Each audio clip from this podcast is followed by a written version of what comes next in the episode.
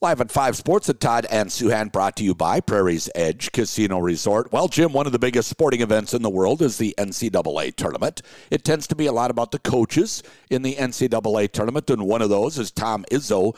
Uh, I heard his record is just incredible on one day in between the two games. So the second game of the weekend, Izzo, something like 27 and 6 in his career.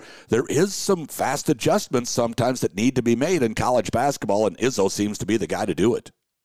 Yes, and obviously, when you're talking about adjustments, one of the biggest things you're talking about is you're talking about uh, defensive adaptation. How do you apply what your strengths are defensively to whomever the next opponent is? And he's just exceptional at that. Helps that they always play good defense there, so they're not trying to gear up to do something they haven't already done. Uh, also, very rarely is he had an offense that is dependent on one player. Mm. They don't have to have one guy score. They don't have to have one person get hot. Uh, they tend to move the ball. They tend to have strong guard play. Strong guard play ends up being so important in these elimination games. Um, and he's very good within the game too. You know, no matter how much you prepare, you're going to deal with something in the game that you don't you didn't have time to prepare for and he and his coaching staff are very good at adapting to whatever is happening another guy that I enjoy watching and am amazed by uh, how he gets it done is Mark Few at Gonzaga. I mean, it's a little Jesuit school out there in Washington. Now, he wasn't the guy who got things started, wasn't it? Dan Monson who kind of got things started there at Gonzaga.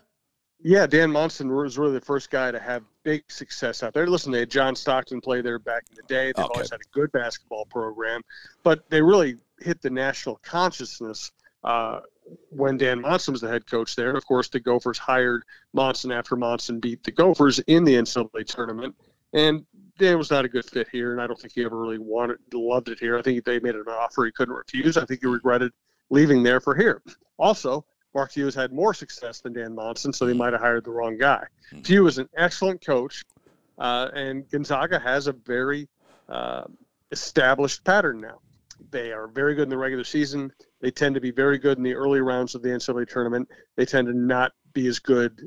You know, they tend to not follow through and be as good in the latter rounds. They've had some mm-hmm. some success, obviously, uh, but you know they they are kind of a, a powerhouse who doesn't always play like a powerhouse when they get to like the last three rounds of the NCAA tournament.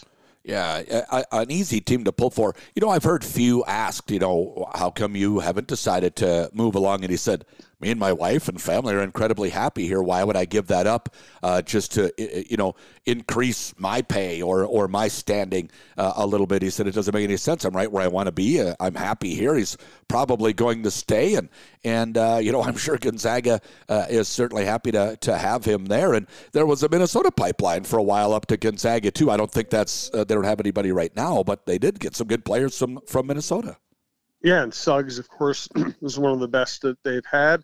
Um, and you know, I I just think more coaches should think in terms of stability rather than yep. just the next payday because you know so many they advance to a level where they end up being unhappy and end up getting fired. And and I mean Gonzaga, you can compete for national championship. You're going to be good every year. It's a cool place to live. Um, you know, I, I just don't know why you would want something other than that. Yeah. You know, I, I watch Eric Musselman coach at Arkansas, and here he is advancing to the Sweet 16 again. And I can't help but wonder what if Eric Musselman was the coach at the U? Didn't he, hasn't he had some interest and shown some interest in the University of Minnesota job? Well, he has expressed interest in the job, but he's never followed through. So ah. it's probably just a negotiating ploy. Uh, tell you what, at Arkansas, he gets great athletes, and he's built a powerhouse program that can competes very well in the NCAA tournament. Again, why would you leave that mm. to come to a place that hasn't had a good program in a long, long time? I think he's just used the U to get raises. Uh, well, let's uh, shame on him then for, for doing that. That's right. What a horrible horrible idea. I know. Why would he do such a thing?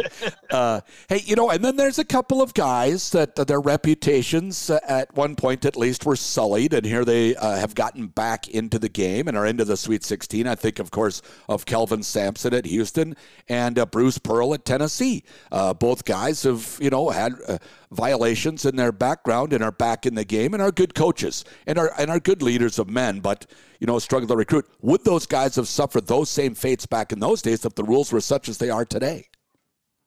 I, good question. I don't know, and and I will say this about both those guys: they've both been caught cheating, mm-hmm. and they're they're both very good coaches, and they're kind of brilliant. It's kind of mm-hmm. like Nelson Cruz when he came here as a former uh, somebody who had tested positive for steroids. Cheerful cheaters tend to have take less jer- junk than everybody else. If you're defiant about it, if you fight against it, if you try to pretend it's not reality, you're just gonna have you're gonna inspire people to continue reminding you that yes, it is reality. They're, they just kind of shrug, and go, ah, we kind of got caught that one time, but hey, how about my kids? You know, I mean, they just, they just kind of brush it off in a very, very, in, almost endearing way. Yeah, that's right. And and uh, Bruce Pearl in particular. I mean, when he got axed for recruiting, he went straight onto TV. Uh, you know, yep. completely shamelessly. Didn't worry about it at all. And I, I shouldn't say shamelessly. That makes it seem uh, a little worse than than maybe what went on. I don't really know what went on. I, I just know I, I enjoy watching Bruce Pearl, whether he's coaching or or talking on television. Yeah, and Kelvin Sampson's kind of the same guy, yeah. and and and it, and the, what makes it difficult if you want to be the person who looks down on them is they probably got caught doing what most coaches do. They just yeah. got caught. Right. You know, it's like, uh, I mean, we've heard about John Wooden having a, a, certain system set up to get the best players. I mean, it, has been going on for every, for years at all levels. Uh, the coach who, you, that you personally really like and think is full of integrity has probably found a way to cheat without getting caught. so where are we at with the Gopher? Uh, I, I, like the new hire for the Gopher women's basketball program. Uh, plenty of experience. She comes in as a longtime winning uh, head coach. That seems like a, a great hire for them. Uh, she does make a lot of sense. She's played in the Midwest. She's recruited Minnesota before. She had success at South Dakota. She goes to West Virginia for one year. I've been to West Virginia. I would have gotten out of there after a year myself. uh, gets to come back here, take over a very talented young team uh, with not a massive amount of pressure. It's really kind of a, a good fit for her and for the program. Now, does that mean she's going to succeed long term? Nobody knows, but she seems to be a very logical hire. Yeah, I'll have to hear someone say her name for me to figure that one out. Pluzowit, I think, but I'm okay. going to the press conference today, and I will double check that. All right, very good. So press conference today. That's good to hear. Yes. Uh, and then, unfortunately, uh, you know, Ben Johnson of the Gopher men's program, he lost two of his best players to the transfer portal. Yeah, you know what I've been. I said most of the year uh, was I would give Whalen at least another year with this group, but I also understand the firing because her team was not playing like a well coached team. Mm-hmm. Uh, I would have given her another year, but I can't really make too strong a case for her. Ben Johnson, I was saying, hey, you hire a young and experienced head coach to come right into the Big Ten as his first coaching job. You better give him some time. Yep. But that that was when I assumed that he was going to continue to build the program the tor- the program's already been torn back down to the studs. Yep. Uh, he's he's not going to have any. He's already lost his best recruit. He now is losing two players that you thought he'd be able to build around. He has one Big Ten player on the roster right now in Dawson Garcia. Um, you know, it's just this is not going well. I, I don't know how to defend. I don't know how you can look at that program and have any optimism right now yeah, it is tough and, and feel bad for them, but you know it was a big job to step into. So, uh, like you said, right down to the to the studs once again here. And for the Twins, uh, things are starting the new year, kind of how we finished last year with injury news. Now, uh, uh, uh, Falvey comes out and says yesterday that Jorge Polanco won't be ready for opening day. That's not a huge surprise uh, to people, though, is it? I mean, he'd been struggling with that knee since last year.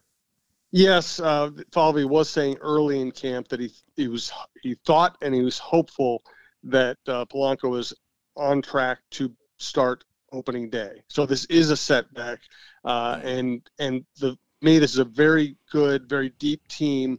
The one real question about it is who's going to bat three, four, five and produce runs. Mm-hmm. Polanco is going to be one of those guys starting the season without him is a bad sign. I, there's no way sugarcoating. It's a bad sign. Doesn't have doesn't mean it's going to destroy the season, but it certainly is not a good development. Yeah, Jim, thanks so much. Thanks, Todd. Live at five Sports at Todd and Souhan, brought to you by Prairie's Edge Casino Resort.